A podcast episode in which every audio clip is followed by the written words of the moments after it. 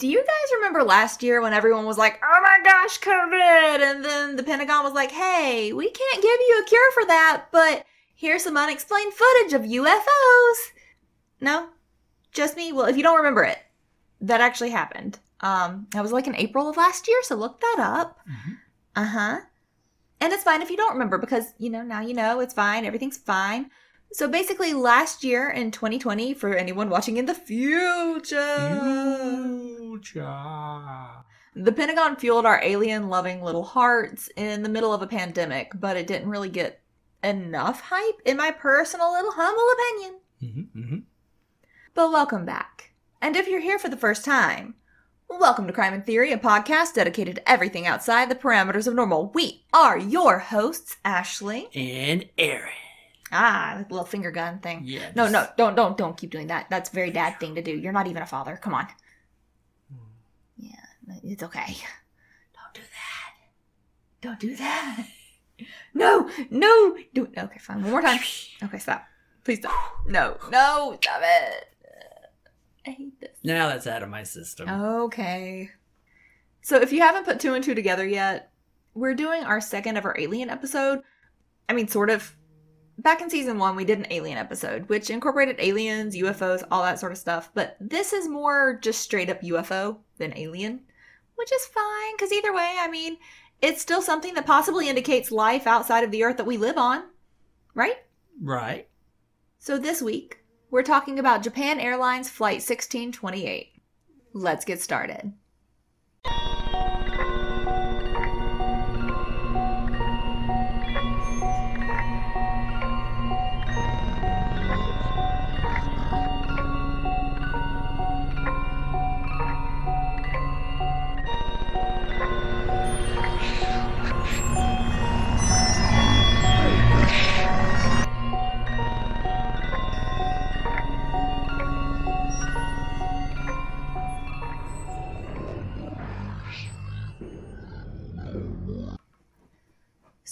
Today are MUFON.com, Wikipedia.org, AnchoragePress.com, FAA.gov, TheGuardian.com, TheBlackVault.com, FortWiki.com, and APNews.com.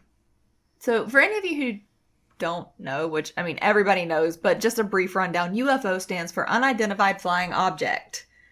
Literally, if if you have poor enough vision, anything moving in the sky, including a bird, to you could be a UFO. So technically, say for example, if there is a jet fighter from Japan that's flying over American territory and we don't know what that is, it's technically a UFO because I mean, is it? Because I don't know. I guess so. If it's some kind of new type of jet Yeah. that nobody's seen before, for a hot moment, it would probably be a UFO. I could see that. Yeah. yeah, Okay. I might know things. Maybe. Who knows? I don't know anything. Clearly, I can't even speak English properly. It's fine. All right. I'm going to tell you a story. Oh, I hit the table. I'm sorry. But I'm going to tell you a story. Tell me a story. Tell you guys a story too. Tell them a story. Okay. Should we get marshmallows? No, no. Maybe it's a short later. enough story. Like we can have marshmallows after, maybe roast some on an open fire. Mm. We don't have a fireplace, so that would be real dangerous, real quick. But just, it's fine. It's fine. If you want to pause this and go grab yourself a snack or a drink or whatever, go ahead and then come back. We'll wait. That's a really good idea. Okay, I'm imagining that you paused it because I'm not gonna sit here and actually wait. Because Hey, welcome back. yeah. so picture it. You Picture- picturing it? Picturing it. Okay. It's 1986. Okay. Everyone has big hair. The satanic panic is going on. And that's all I really know about the 80s because I wasn't born in them. But anyway, on November 17th, 1986, something big happened involving Japanese Boeing, I'm sorry, a Japanese Boeing 747 cargo aircraft. This aircraft was piloted by a Captain Terauchi, I think might be how you say it. I don't know. Again, it's not even it's not an English name and I can't even pronounce those. I it's a problem. Ashley, Aaron. all those thousands of episodes of Detective Conan. Hey, they haven't reached a thousand yet. Almost a thousand episodes of Detective Conan. I can say alele.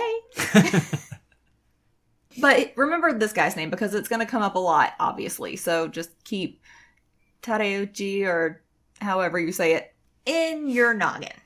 So they're flying along, minding their own business, okay? They had stopped in Paris and picked up a cargo of Beaujolais wine. I can say Beaujolais fine. what? Who am I? but anyway, they picked up a cargo of Beaujolais wine and they were taking it back to Narita, Tokyo, which is the airport in Tokyo, Japan. Which is, you know, that's everything's on the up and up. Totally normal. 1986. People want their wine. It's fine. And I'm dumb and I can't seem to comprehend geography in my mind. So to me, Reykjavik is way off in the abyss somewhere of the globe in comparison to Paris and Tokyo. But here we are because they were on their way. No, they weren't on their way. They were on the Reykjavik to Anchorage portion of their journey because Reykjavik and Anchorage are actually pretty close together. Russia and Alaska are really close. So they're zooming towards it? They're zooming toward Alaska. Okay. Mm-hmm. They're just a zoomy zooming. Can you tell we're going for a lighter fare this week than the last five weeks? Which is good. I you Yeah. know, we all need a mental health break sometimes. Yeah. Anyway, at 5:09 p.m. Alaska time, the plane was about 104 miles northeast of Fort Yukon. Anchorage Air Route Traffic Control Center contacted JAL 1628, which is Japanese Airline 1628. I'm just going to call it that from now on because it's shorter. They were asking the pilot to adjust his heading so the plane would pass south of Fort Yukon and Fairbanks, which is also in Alaska. So he made he needed to make a, an adjustment. He just needed to adjust his plane, no problem. Okay. So Captain Terauchi's co-pilot turned the plane left about 15 degrees. No problem. Again, everything's still on the up and up. Then two minutes later, at 11, no, not 11, 5:11 p.m. I can't read my notes apparently. As they were flying their way over eastern Alaska, that's when our story really starts. And as JAL straightened out its turn, the captain noticed two things to his far left. It was about 2,000 feet or about 610 meters below his altitude. And at first, Terauchi thought, you know, it's no big deal. It's just another military aircraft. No problem. Totally logical that his mind would think that. The craft was managing to keep up with JAL's flight speed and followed the exact same path. Now, that's a little weird because it It wasn't a plane weird. accompanying the cargo plane, you know? And wouldn't like the people I is it like their air traffic control people? Mm-hmm. Wouldn't they give him a heads up like, hey, there's some there's gonna be uh some other Yeah. planes flying up next to you. Yeah, Don't don't and- worry about it. And air traffic control would be able to pick that up on their radar given the altitude and stuff. And if Yeah. not, then, you know, there are other radars that could pick it up. No problem. right. Well, seven or eight minutes later, the two things, crafts, UFOs, whatever you want to call them, suddenly pushed ahead, ending up about 500 to 1,000 feet or 150 to 300 meters ahead of JAL. And it assumed a quote unquote stacked configuration. What? You mean like a like a V shape or I don't know. I just Like, said a are we- stacked configuration. because my mind goes to uh what is it in Phoenix, Arizona, What happened to Phoenix? where those lights formed like that triangle shape. I have no idea what you're talking about. I think that's in Phoenix. maybe. We'll look into that. Like that. another UFO UFO sighting. All right, we're gonna have to dig into that one now because I don't know. Maybe. I was watching a documentary way back, and there was something. I mean, I wouldn't put it past something like that to happen in Phoenix, Arizona, because it's very dry and arid, and I think of like deserty places when it comes to UFOs, so it's possible. Yeah, I don't know anything, though. it's somewhere. in I just think anything's possible. Documents. Sure, probably somewhere. Well, Terauchi said that their ability to match the speed of JAL from their side approach, the objects displayed a quote unquote disregard for inertia. So they just defy the laws of physics, basically. Yeah, I was gonna say like that had to have been a tremendous feat to go from like that steady speed keeping up with him, then all of a sudden just And we also have to remember that this is a 747. They're not slow planes or slow jets at all. yeah. So yeah, it's pretty it's a pretty impressive feat. And when these crafts pushed ahead, they activated, quote, a kind of reverse thrust, and their lights became dazzlingly bright, end quote. Ooh. This reverse thrust thing lasted a solid three to seven seconds. It wasn't just a quick little poof, you know? Yeah. So, I mean, to me, that's an oddly specific number range. I would be saying about five seconds, 10 seconds, whatever, but what do I know? I mean, planes have way more technology that can keep track of better details than I, my tiny little brain can. But Tadeuchi said he could feel the light's warmth. It wasn't like extremely hot or anything, it was just warm. I guess kind of. In my head, it's like our LED lights when we leave them on for a little while, the really Right. The high lumen ones. Yeah. That they're just very warm to the touch. They're not hot at all. That's what I think happened. That kind of so like some kind of energy Yeah. was radiating off these guys. Yeah, like it was coming from a, a thruster.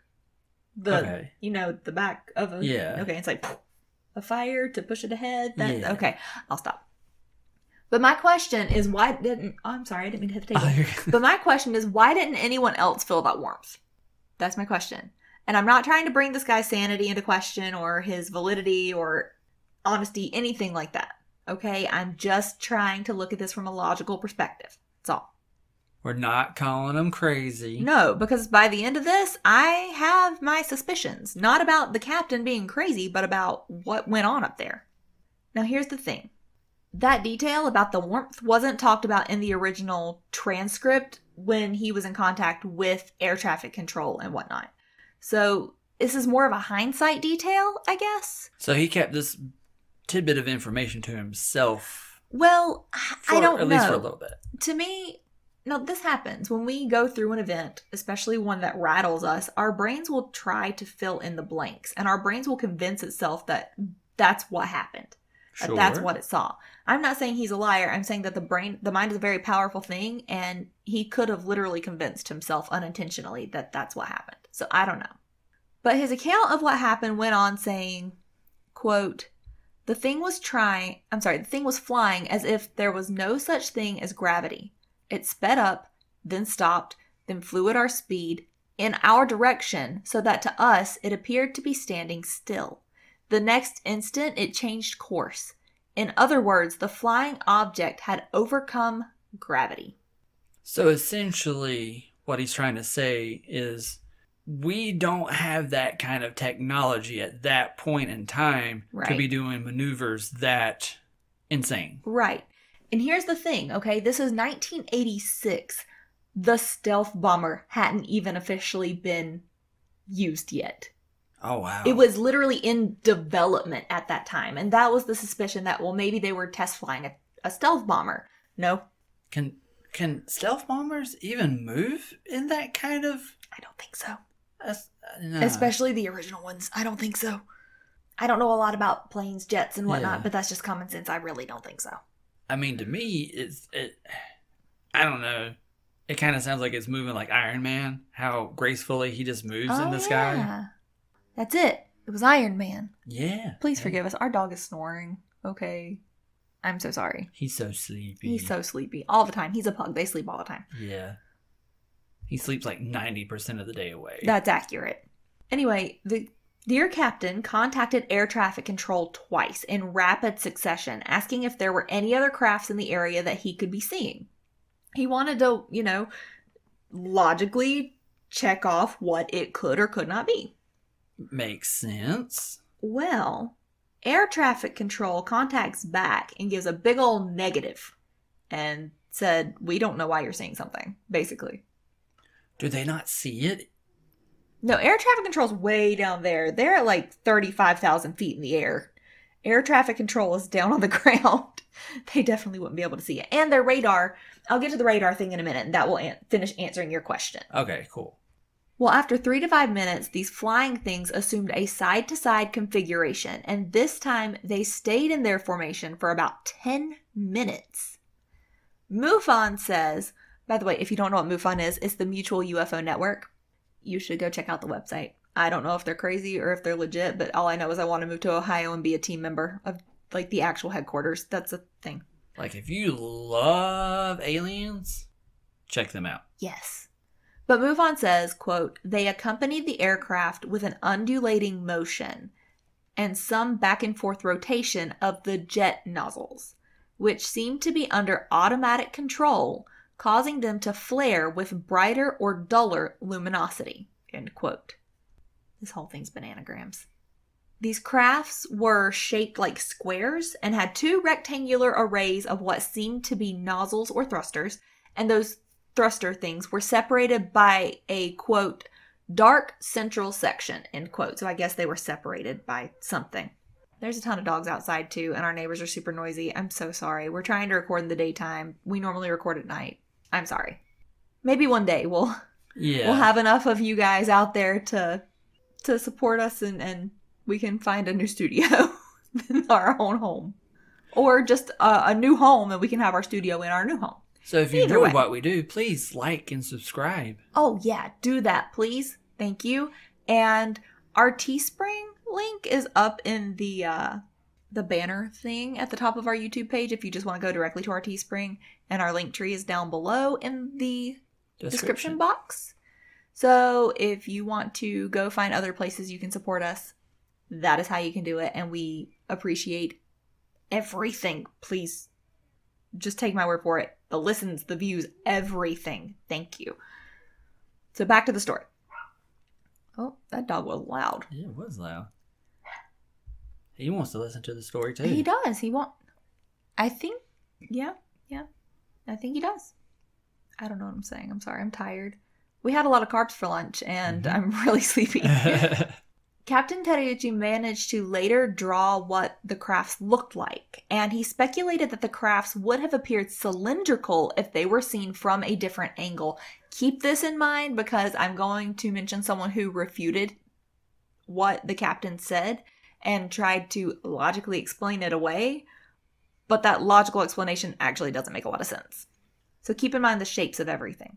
so as far as I've gathered, these things are odd, very odd shapes. Yeah, they don't look like natural things that would be in the sky or Right. even human made things. But then around 5:23 13 p.m., so 5:23 and 13 seconds, the objects just left JAL 1628. They just decided, "Hey, we're not going to follow you anymore right now."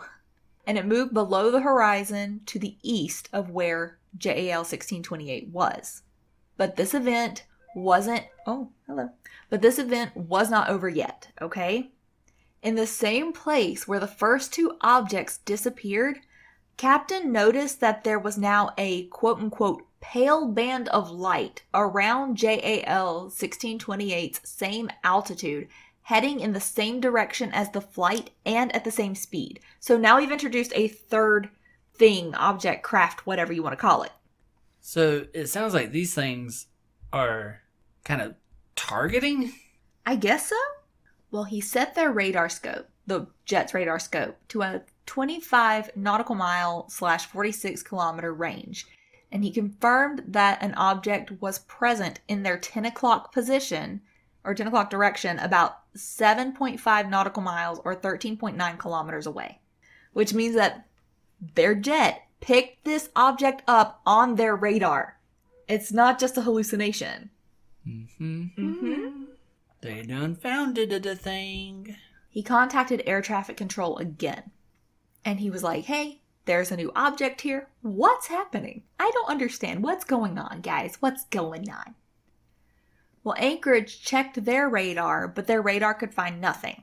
Here's the radar explanation. Okay. Okay.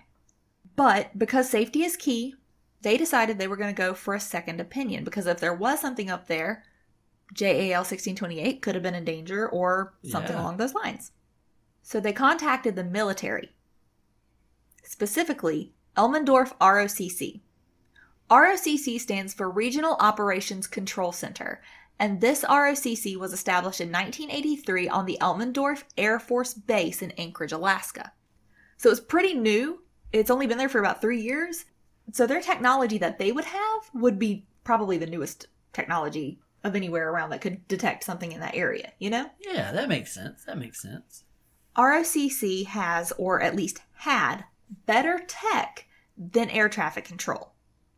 They had short range and long range radar. So if they were So they were going to be more apt to pick up something than air traffic control. I guess ATC only had short range. That's my that's my guess. Now, my question is Mhm. because they have these radar technology, shouldn't that be on consistently?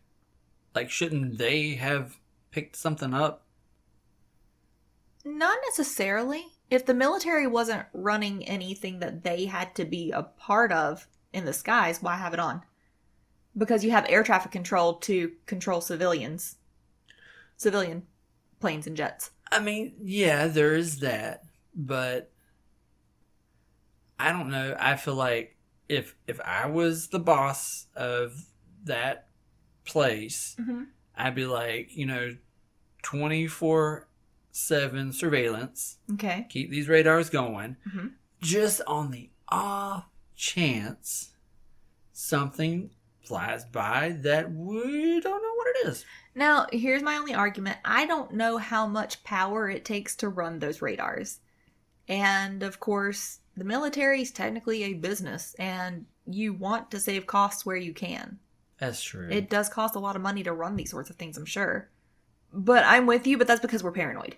yeah. I don't think the military's that paranoid. I mean, maybe they are. I don't know. Area 51. Hmm? Mhm. Hmm? Mhm. Mhm. Mhm. But ROCC does their radar thing, right? And find something, they did. So even though ATC saw nothing, ROCC picked something up. This is exciting. So now we have two different sources that's bleep blooped Yes. something Yes. in the skies. hmm So no one can be crazy on this. Uh-uh. Uh, Uh, that doesn't mean it's not gonna stop skeptics from trying to make these people out to be crazy. But we gotta stop trying to make people out to be crazy, and we gotta Yeah. stop using the word crazy so lightly. So skeptics, put in a little more effort to, you know, prove something else. Yeah. You know, I don't know. Anyway, keep in mind they are still in the air. So JAL 1628 was still moving ahead with their route. They're trying to get back to Japan overall, right? That's that's the plan. They want to just take the wine back to Japan. That's all they want out of life right now. Well, as they approach Fairbanks, Alaska, the object started to become clearer thanks to the city lights. So the city lights from below are, are kind of like a beacon, I guess, to that They're illuminating them. Mm-hmm. Captain saw what he believed was the outline of a gigantic spaceship that was, quote, twice the size of an aircraft carrier, end quote. Have you ever seen an aircraft carrier? Those things are Gi- massive. They are gynopinoid. They're giant ships made to carry aircrafts. They have to be. Because they also have to land those aircrafts on there. hmm Twice the size of one of those. I mean, essentially, those things are big enough to lug around tanks and stuff. Like multiple tanks. Well, I mean, yeah, because tanks are smaller than planes. yeah. Yeah. I mean, just kind of putting that in perspective. So you have something twice as large. As an aircraft carrier, yeah. yeah. Nobody could back up Captain Terauchi's account, though, because it was outside First Officer Tamafuji's field of view. So that does suck. That royally sucks. However, all is not lost, okay? We're fine. But before we finish, we want to show you guys another podcast or let you listen about another podcast for just a second, if you don't mind, because they are two fantastic human beings with a fantastic podcast. It's a little bit grim, and here is the promo for their show. That is my best friend Jenny over there on that side of the table. Hi, that's my lifelong best friend Taylor. Are you into ghosts, aliens, or murder? If you are, you are among friends because we love talking about terrible things too. It's why we started our podcast, A Little Bit Grim. Where we would talk about the paranormal, True crime, folklore, Conspiracies, cults, disasters. and every other heinous thing that could happen to a person. It's a little bit spooky. With a little bit of comedy mixed in. Honestly, it's all just a little bit grim. And you can find us wherever you stream your favorite podcasts. And you can find us on all social media platforms by searching for A Little Bit Grim. We'll see you there. Goodbye.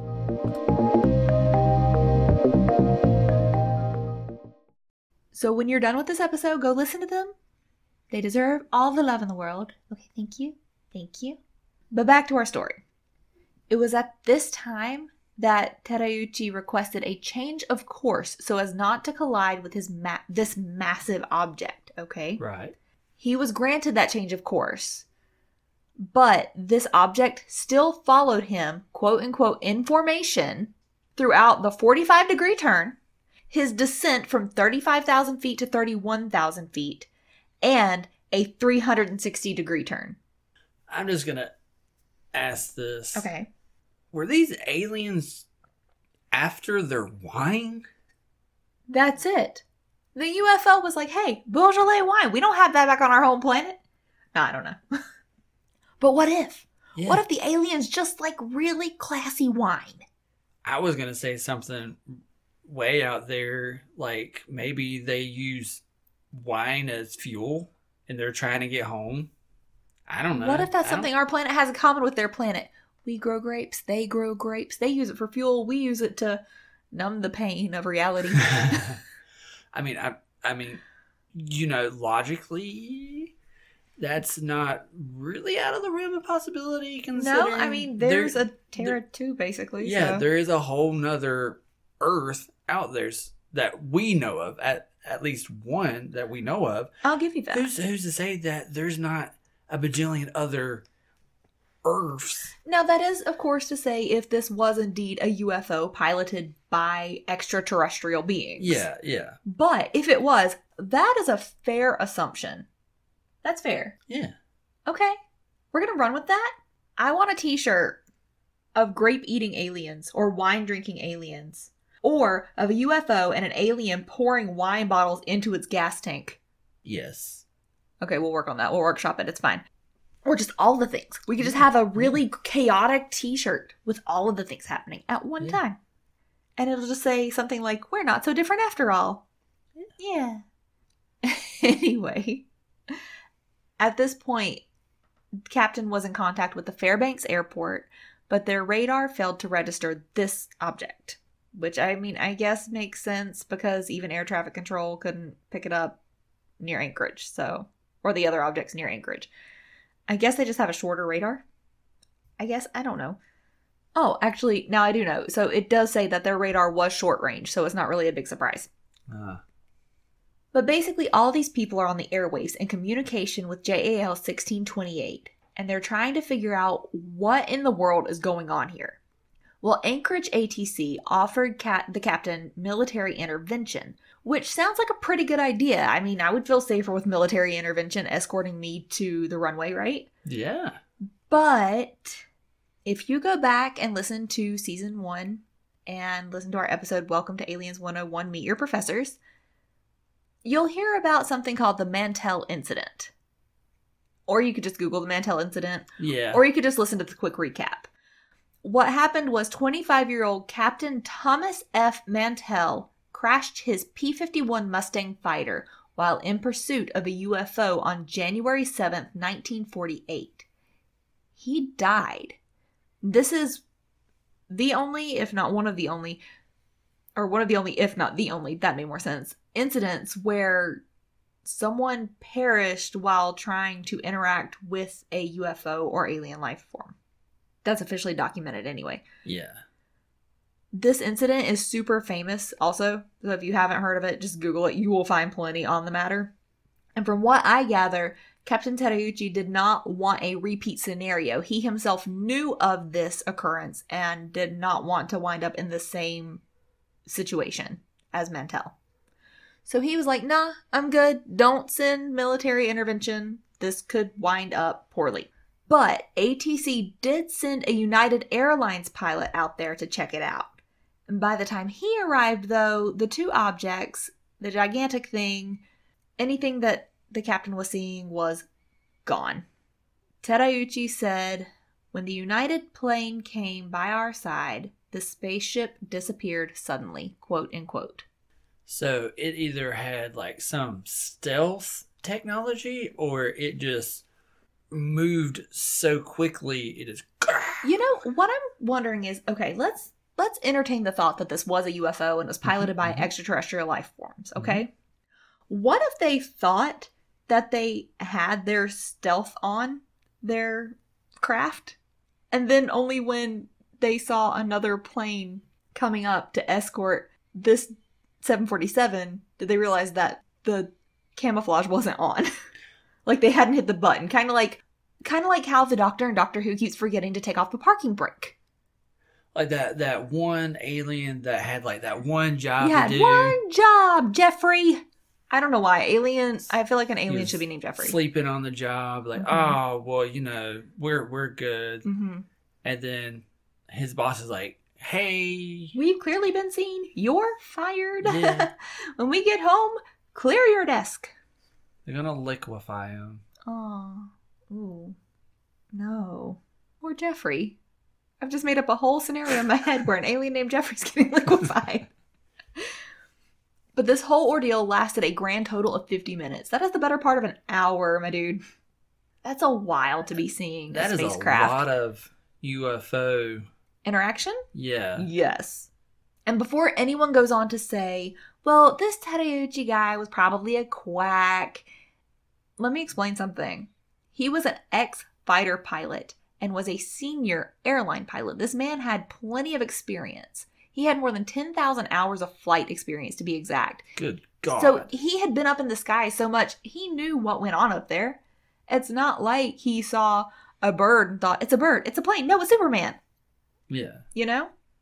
And he was quite familiar with weather conditions and altitude and how pressure and oxygen changes certain al- at certain altitudes and whatnot. I genuinely don't think this man was hallucinating or off his rocker. Now, whether he saw a UFO or something else, I I don't know. But I do think he definitely saw something. Whatever that something may have been. But eventually, they complete their trip. Nobody got hurt, thank goodness. But our story doesn't end there, kids. Wait there's more There's more. Because, yeah, we have the account of one person and a couple of radar blips showing something, but it goes so much further. It goes to the American government. Now, before I continue, I'm going to explain what the FAA is. According to FAA.gov, these people are responsible for the safety of civil aviation. The Federal Aviation Act of 1958 created the agency under the name Federal Aviation Agency. They took on their present name in 1967 when they became part of the Department of Transportation. So, same Department of Transportation that you pay your car taxes to, folks. They're there to, and here's a list of things regulate civil aviation to promote safety, encourage and develop civil aeronautics, including new aviation tech, development and operate. I'm sorry, develop and operate a system of air traffic control and navigation for both civil and military aircraft, and a bunch more stuff. But either way, they're government people. right They're they're the big dogs. big brother Big Brother was watching that day. The captain recollected in his official report to the FAA the events of what went down. AnchoragePress.com gave an edited slash simplified version of what was said, and it goes, quote, The distance from the lights was far enough from us, and we felt no immediate danger. I thought perhaps it's a UFO. The lights were still moving strangely. Most unexpectedly, two spaceships appeared directly in front of the plane, shooting off lights. The inside cockpit shined brightly, and I felt the warmth of the UFO's thrusters on my face. Then, three to seven seconds later, like the fire, light from jet engines, stopped and became a small circle of lights as they began to fly in level flight at the same speed as we were. The middle of the body of the ship sparked an occasional stream of lights like charcoal fire. Its shape was square, flying 500 feet to a 1,000 feet in front of us, very slightly higher in altitude than us. Its size was about the same size as the body of a DC 8, which is, note, a similar size to a Boeing 707. okay It's impossible for any man made machine to make a sudden appearance in front of a jumbo jet that's flying 910 kilometers an hour and to move along in a formation paralleling our aircraft. So But- yet again, he's confirming that there shouldn't be anything that moves th- Right. like this. Right. But we did not feel threatened or in danger. Honestly, we were simply astounded. Now, he's saying we, as in he was not the only person who saw it. Right. But when they landed, the other people on the jet were like, nah, no, we didn't see anything, guys. Mm-mm, not us. Uh-uh.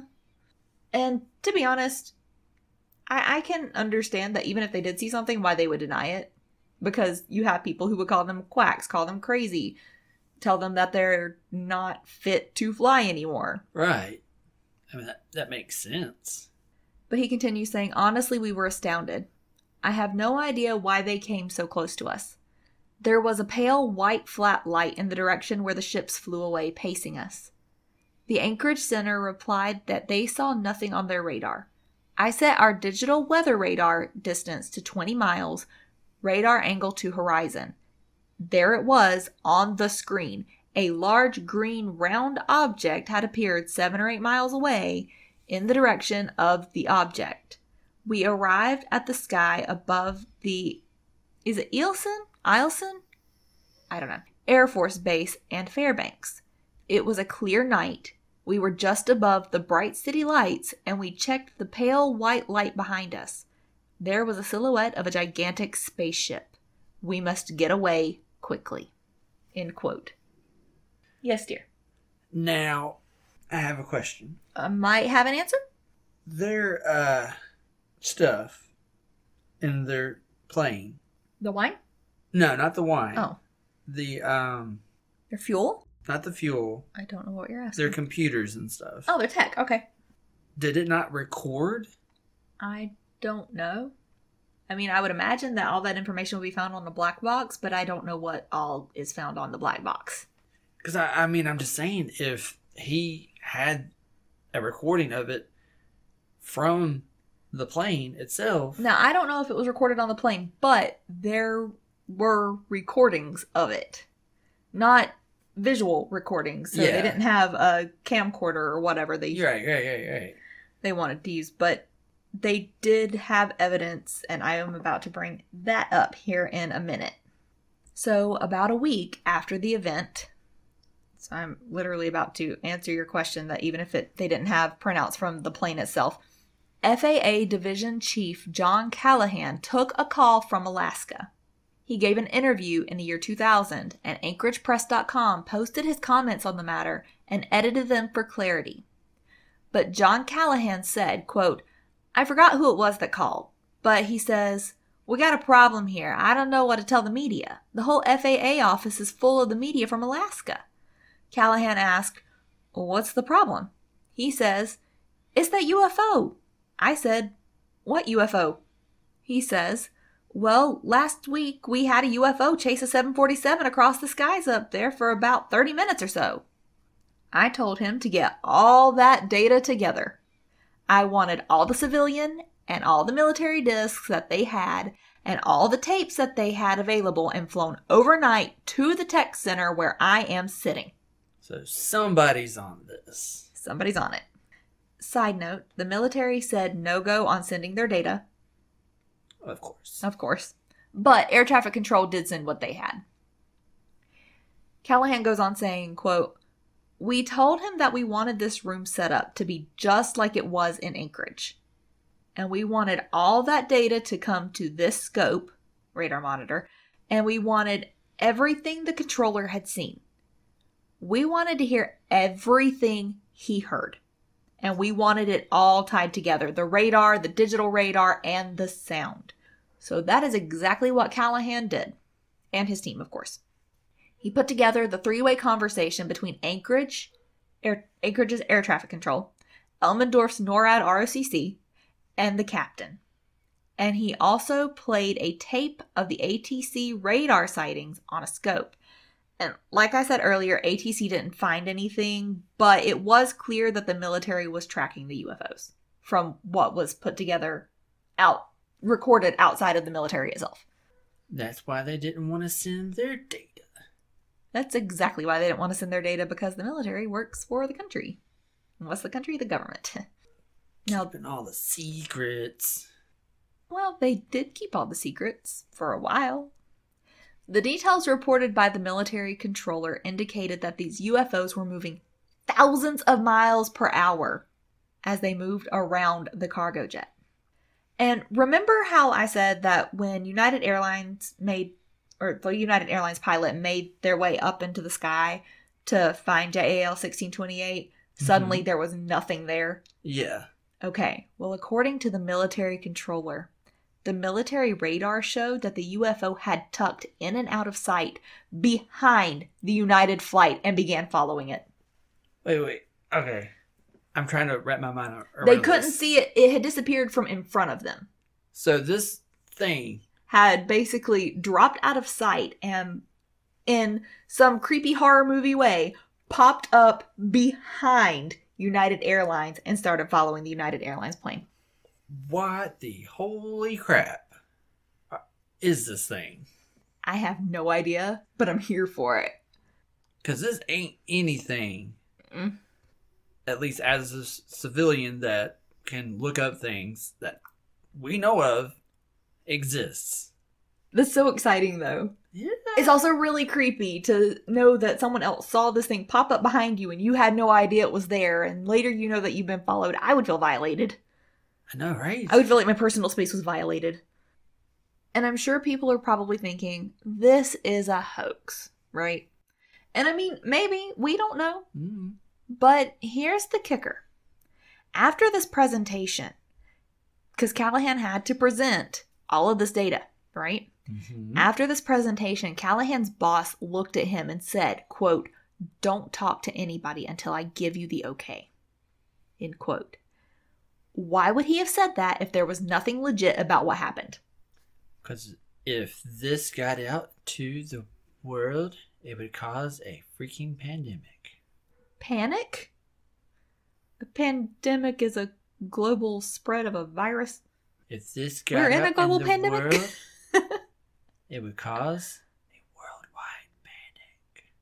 A worldwide pepperoni. Got it. Oh, Ooh, sounds good. Yeah. A worldwide pepperoni. The next day, Callahan's boss set up a briefing. And according to Callahan, quote, I brought all the people from the tech center. We went upstairs. We had all kinds of boxes of data that we handed them printouts. It filled up the room. They brought in three people from Reagan, as in President Reagan's scientific study team. And I don't know who the rest of the people were, but they were all excited. So Callahan and his staff presented everything they had to this team, and they answered any technical mumbo jumbo that they could. right. When the presentation slash meeting thing was over, Callahan and his team were made to swear to one of the CIA guys that, quote, this never took place, we never had this meeting, and this was never recorded, end quote. That's some shady, shady, super sus, stiff. I'm just saying. Callahan said, I asked them at the time. I don't know why you're saying this. I mean, if there was something there and if it's not the then in development stealth bomber, Mm-hmm. then you know it's a UFO. Yeah. And if it's a UFO, why wouldn't you want the people to know? Pan- panic. Exactly, because this is just me, but after living in a global pandemic and seeing how many people gripe that COVID is just a conspiracy, it honestly probably wouldn't have done anybody any good to tell the people. Because half of the country would have said it was a hoax or a conspiracy by the government to scare us into submission. They're not ready for the truth. Basically. Truth. Yep. hmm Basically. and don't get me wrong, like I love a good conspiracy theory. I love them, but they are harmful at times. Now, I don't think alien conspiracy theories are that harmful, but there are some that that are like COVID, it's a hoax. That's harmful. People have died because people didn't believe in it. Yeah. So, I can see why the government didn't want to. And I don't side with the government on a whole heck of a lot. Because I don't trust the government. I don't trust any government. But I get it. I, I really do just get it. Yeah. At least this time. Anyway, CIA person said, quote, if they came out and told the American public that they ran into a UFO out there, it would cause panic across the country. Valid. They got it. So therefore, we can't talk about it. And we're taking all this data. End quote. To Area 51. What? What? What? Maybe. Or just back to CIA headquarters. That's probably more where it went. Because it was just data. It wasn't the actual aliens, which we know they're hiding in Area 51. I'm kidding. I I really don't know what the deal is about Area 51. We'll do some digging into that though. One of these days. One day. Or you guys can, you know, attempt again to raid Area 51. Don't do that. Don't encourage that. People would literally die. Or the people at Area 51 could uh, just, uh, you know, tell us all your uh, secrets. Who are you encouraging innocent people to go risk their lives? I'm not telling people. you to just told them. You just told them to do that because they will get shot on sight. Okay, so the Area 51 people can be a part of it too. And just be like, hey, we're not going to shoot people. How about this? How about this? Here's a better alternative. You ready? Yeah. Any disgruntled ex Area 51 employees, we're open to discussion. We want to know your secrets, your cookie secrets. Yeah. You know, that's just a side thought here, but I wonder if there is alien life out there, do they have nice things like coffee and dessert? I hope they do. I hope they're happy. Yeah. I hope they're happy because if they're happy, then they're not going to be violent and they're not going to kill us. Maybe, maybe that's why they just zip around Earth. Maybe they're like our guardian angels. They just fly around to make sure we're all okay, and that's why we haven't had any any more visits in 2020 because they didn't want to catch a virus that their home planet might not be able to take care of. Hmm? Maybe they're like like Shield from Marvel, and the they're out in outer space and Okay. protecting us. Guys, we're just making all kinds of revelations today, aren't we? We're just Yeah. Look at us. I'm so proud of us. In case you can't tell, this episode, it's not a joke. Like this really did happen, but we're just being lighthearted about this, okay? Don't don't take everything so seriously. No.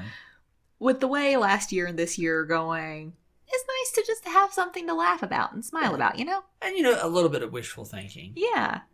Cuz at this point, I don't really want to live on this planet anymore. So aliens, if you're out there, beam me up, Scotty. Now, CIA took everything, right? As they do. Or so they thought.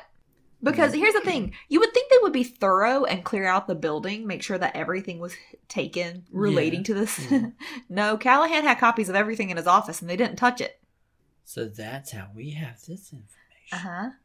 Now, as to what happened to our dear Captain Terauchi, or Terauchi, he was reprimanded and told, no more sky time for you. Yeah. That kind of sucks. So remember when I said that I can see why any other crew members, if they did see anything, would have denied it? That's why, because they grounded the captain for a few years before they even trusted him in an aircraft again. Years, not months. Years of his life, years of his career. His superior said that they had embarrassed him basically by coming out and talking about the incident. Wow. So, again, if any crew member saw what he saw, then they were covering their own butts, and I can't say as I really blame them too much. But on January 29th, 1987, so a couple months later, at 1840 or 6:40 in the evening, Alaska Airlines flight 53 observed a fast-moving object on their onboard weather radar. They were at 35,000 feet or 11,000 meters and some 60 miles or 97 kilometers west of McGrath on a flight from uh, is it Nome N O M E Nome I'm just gonna say Nome to Anchorage, and the radar registered a strong target in their 12 o'clock position at 25 miles or 40 kilometer range.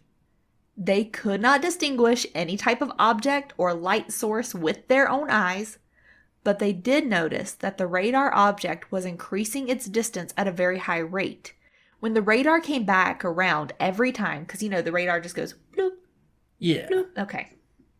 Well, every time the radar came back around, which was about every second, the object increased its distance by about five miles. That means it was moving at a speed of 18,000 miles per hour, Holy cow. or 29,000 kilometers per hour. The pilot said that it was moving at a speed of around a mile a second, though, or 3,600 miles or 5,800 kilometers per hour. I mean, I don't know how fast normal planes move, but that sounds pretty freaking fast. A mile a second? Yeah. Good God. I don't know how fast the plane moves either, but clearly not this fast because either way, the object moved so fast that it exceeded both the 50 mile slash 80 kilometer and 100 mile slash 160 kilometer ranges of the radar in a matter of seconds. ATC was unable to catch it on their radar, and any other radars active at the time were also unable to back up the pilot's claims. But I just don't think that's a coincidence. November to January, two different occurrences, quite similar to one another. That almost.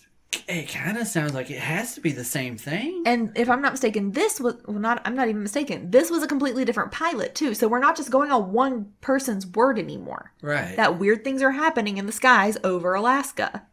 okay, either this is the exact same thing that this the other guy saw, or it's another one of the things close enough. Like maybe another craft from the same species, or Yeah. right, a similar make and model to the original. Yeah, yeah. Because both of them move way too freaking quick yes. to be a normal human aircraft thing. mm-hmm. And of course, there are people who tried their hardest, they really did, to explain the situation away with logic. Take Philip J. Klass, for example. In an article from January 27, 1987, he tried to say that what the captain saw was an unusually bright image of Jupiter and possibly even Mars. He said, quote, Astronomical calculations show that on November 17, 1986, when the pilot claimed to have seen the UFO, Jupiter was extremely bright and was visible where the pilot reported he saw the UFO. How does that make any sense? Like, how. Oh, I'm looking up at the sky. Hey, there's Jupiter. Hey, it's moving around like really stupid quick. Exactly. Klass also wrote a book called The UFO Invasion, where he said the FAA information reveals Terauchi to be a UFO repeater, with two other UFO sightings prior to November 17th and two more this past January, which normally raises a caution flag for experienced UFO investigators. End quote. Was I guess he moving thinks himself to be. I don't know. I don't know when he saw them or what those incidences were about. Incidents? Were about. Because maybe those aliens were coming after him again with wine. All I, all I know is that, listen, Klass rubs me the wrong way. It feels like, well, I'm an experienced UFO investigator and I'm a skeptic, so what I say must be correct. Look, if I've learned anything in my 30 years of life, it's that there are things that have happened and that will continue to happen on this mm-hmm. earth that are not so easily explained away. So, I mean, you can be doubtful. I don't think every quote unquote UFO encounter or alien encounter has been just that. I think there are people who lie. I think that there mm-hmm. are people who seek attention. I think that there are things that can be explained away with things that already exist on this earth. However, I just don't think every single human who has come out and said, I had a UFO encounter or I had an alien encounter is lying. Not every single person is going to do that. I have to have that kind of faith in humanity that there are honest people out there and that there are things that we just can't explain. And that's okay. We don't have to explain everything. We we want to. It's part of our human nature. It's part of us being curious, but mm-hmm. we don't have to explain everything. Honestly, if there are some things that don't get explained away, some of those things might give us some hope that there is life outside of this planet, you know? Or that there is life after death for some who don't believe. Like ghosts, for example. Yeah. That your soul or your spirit would continue on in some way. I don't know. I just don't think we need to know everything, at least not right now. And we don't have to doubt every single person. We don't have to make them feel foolish because I'm pretty sure he felt foolish enough being grounded Yeah. after the incident, you know? I'm pretty sure he was kicking himself thinking, I never should have said anything. Maybe questioning his own sanity. Yeah. So, I don't know, maybe just be a kinder person. Don't try to tear people down just to make yourself feel better. Because that, Yeah. to me, and I'm not saying Klass definitely did this, but it just feels like that's what he was doing here. And it just rubs me the wrong way a little bit. Like, there's nothing wrong with being a skeptic. Please, by all Right. means, be a skeptic. Do your research. Look into things. And if something proves to not be real, then something proves to not be real. But I don't know. You don't have to be mean to other people to have you stand in your beliefs, you know? Yeah. I'll stop. But the JAL pilot is convinced that UFOs are. Oh, I'm sorry. Klass continues. The JAL pilot is convinced that UFOs are extraterrestrial, and when describing the lights, Terauchi often used the term spaceship or mothership, end quote. Now, here's the deal I read the transcript because if you go to the Black Vault, the mm-hmm. transcript is there. And I think he used the word UFO maybe once don't get me wrong, he may have convinced himself that it was UFO later and used the term spaceship or mothership later in interviews. Right. But while he was up there in his initial reaction, it didn't seem like he was fully convinced right out the gate that this is aliens, you know? right. Because if he was, why would he be checking to see if it was a military craft? That's just me. I'll I'll stop. I mean, he was putting logic forward yeah. to, you know, In hopes of an easy explanation. yeah, to narrow down like, okay, Right. it could it be this? Could it be this? And I know I I started venting. I'm sorry. I just let's just be kinder humans. Yeah.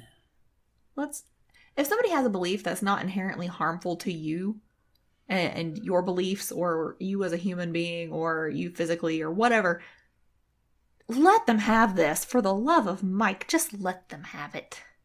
Klass's january 11th 1987 sighting uh, i'm sorry Terauchi's uh, january 11th 1987 sighting was explained away as village lights bouncing off ice crystals in the atmosphere. I don't know if that's true, like if that actually makes lights, cool lights happen that seem, you know, very extraterrestrial. If so, I want to experience that because that sounds very pretty. If they can explain it away like that, Mhm. do they have a demonstration of how that could possibly be the thing? I'm sure we could Google it and find something. Or YouTube. I just Yeah. didn't think that far ahead when researching this. Sorry. I mean, I, I don't know. I I always ponder how these people come up with these excuses so quickly, and it sounds a little far fetched, but to them, it I They mean, it might it- not be they- that far fetched. they make it sound so scientific, like oh well, it's clearly this, but they never go as far as presenting this is what this looks like. Let me give you an example of how this is the case. I got you. I'm not saying that that doesn't exist. It might. We'll look it up after we finish the show because we're almost done. But my question is okay, if it was the planets, right? If Mhm. it was Jupiter or Mars, he said that Jupiter was only 10 degrees above the horizon, okay, making it appear to the pilot to be roughly at his own 35,000 foot altitude. Fine. I like to think of myself as a skeptic, but here's the thing planets aren't square, my dude, Oh yeah, and, he he said that they were uh or cylindrical. yeah Last time I checked, planets are spherical. yeah So, um, I get it. You're a smart guy and you're into astronomy and stuff. That's totally cool, but maybe take a geometry lesson or two. Or just some basic shape lessons. That's just Also, that's just my word of advice. I, I feel like stating this again. Mhm. Planets, at least as far as I've ever seen them, hmm to the human eye, don't move that quickly. Yeah. And I'm I'm sorry if Mr. Klass ever happens to come across this this video, which is not likely to happen anyway. I'm sure he'll have another answer as to why it could have appeared square or why it could have appeared to be possibly cylindrical. Look, I, I'm sure that you're a smart dude, but you can't explain everything. You just can't. You're one person and what the captain saw was square. And planets don't have sharp uh, objects or sharp edges. You know, Yeah. that's just That's my biggest point. I mean, maybe you could explain away it appearing cylindrical instead of spherical, because at least they're both kind of round, but square? I don't know. I just. Also, they didn't. Nobody said, or the captain didn't say anything about the planets, or the crafts appearing to have different colors, right? Right. Jupiter appears as yellow or a yellow orange, and Mars is red. That's different enough where you can tell the difference between the two. You're right. He didn't say anything about colors. So, I mean, I don't know. He felt a he felt a warmth, but that was it. Well, I mean, I, what I'm saying is the planets contrast in color. Uh, Not Right. contrast. They're in the same color family, I guess, Right. because one's red and one's like a yellow orange or whatever. But if Jupiter was shining exceptionally bright that day, Okay. in my head it would appear more yellow. And yellow and red are vastly different. sure. So you're telling me the captain didn't think to mention that oh, these two different crafts were completely different colors. Yeah, you think you That's what I was trying to say. I don't know.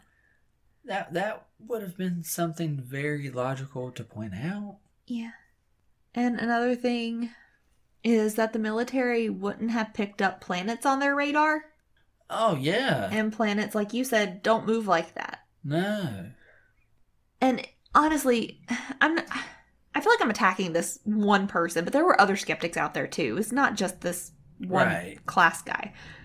But if all of this was so easily explained away as, oh, it was just the planets, why did the CIA ask the FAA to keep their mouths shut? Why did they take documentation and information and tell make everyone swear to not say a word? I'm just confused here. Why would that have happened? Yeah, if it was like no big deal, why pe- put people on the hush hush? Yeah. And the planets may have been visible, that's cool, but neither are going to be so bright that they're putting off heat that can be felt. Yeah. They're way too far away for us to feel the heat from that. I just I just don't buy it. I think And- that and- and also- something weird happened up there. I'm not saying it's UFO, I'm not saying it's Yeah. aliens. Something weird happened though. Also, because they are giant planets, Mhm. a lot of people would be feeling something off of them if theor- theoretically they were emanating some kind of warmth. Also, wouldn't the other people in the sky have seen the planets? Yeah. Wouldn't um air traffic control have been able to look up in the sky and see the planets? Yeah. I mean, that all, all it would, would take was the natural human eye to see it. Exactly. So I don't know. Or at least a, a telescope or something. Yeah. But, but it shouldn't have taken a telescope because if he could have seen it at 35,000 feet in the air, then people probably just would have been able to see it. I just, I don't know. I don't know. I keep saying I don't know, but I don't. I, I just think this is one scenario in life that we can't just so easily say, oh, it was this. Don't worry about it, guys. Yeah. But we're at the end of the show, but I want to share something. This is a super fun fact that makes me wonder if it actually could have been legit. Because on January 7th of this year, 2021, again, if you're in the future, future. the CIA did something big. And nobody even noticed it. I have not heard a single person talk about it, and this blew my mind the other day. Like, articles weren't even published until about the 13th, the 11th or 13th, which is four to six days after. I mean, I guess the think about it, the CIA isn't exactly going to make a big raving. Right, but the CIA is no longer in control of this. Hear me out. The CIA allowed the blackvault.com to publish what the CIA claims is their entire collection of UFO files. What? This is a total of 2,780 pages of unexplained spacey goodness. And seriously, go read some of the stuff. It is wild. And even though the CIA says that this is all they have, the site founder, the Black Vault founder, John Greenwald Jr. says, quote, there may be no way to entirely verify that, end quote. And here's why I think that this is not all they have. Well, I've got a reason in my head why that can't be all that they have. Because it's the CIA. It's the CIA. And also, didn't you just say they had for this situation alone, they had enough data that literally filled up a whole room. I don't think 2,700 pages. Well, that was already released and published. This is just the unpublished stuff. Okay. They've released other stuff in the past. This is just the remainder of what they've got. Oh, that, that can't be all that they have left. I don't think so either because Greenwald had purchased a CD-ROM of all these documents. Who uses CD-ROMs? The government's not using CD-ROMs. They have tech way better than what we've got, and we're not using them. Yeah. So I have a feeling that there is other documentation out there somewhere, but I'm I'm not going to sneeze at it because 2,780 pages is a lot to dig through Mm-hmm. and a lot of evidence, if you will, to point to something beyond our own understanding. So I'll take it. I'll take it. I'm not going to fuss about it, but that's all I have. So Aaron, do you have anything else you want to say before we go? Um, check out MUFON. And the blackvault.com. yeah. The Black Vault has all kinds of stuff. We're talking aliens, ghosts, cryptids, all kinds of fun stuff. Like actual government file stuff. Oh, the official things. It's really cool. It's a really cool site. Just go do it. You won't Yeah, regret. Do it. No regrets. Hashtag no regrets. But is that it? I think so. Okay. Well, in that case, stay safe this week, guys. Whenever air travel is fully safe again, make sure you keep an eye out your window because you never know what you might see. Mm. And as always, Aaron, Don't get haunted. We will see you guys next Thursday. Bye. Bye.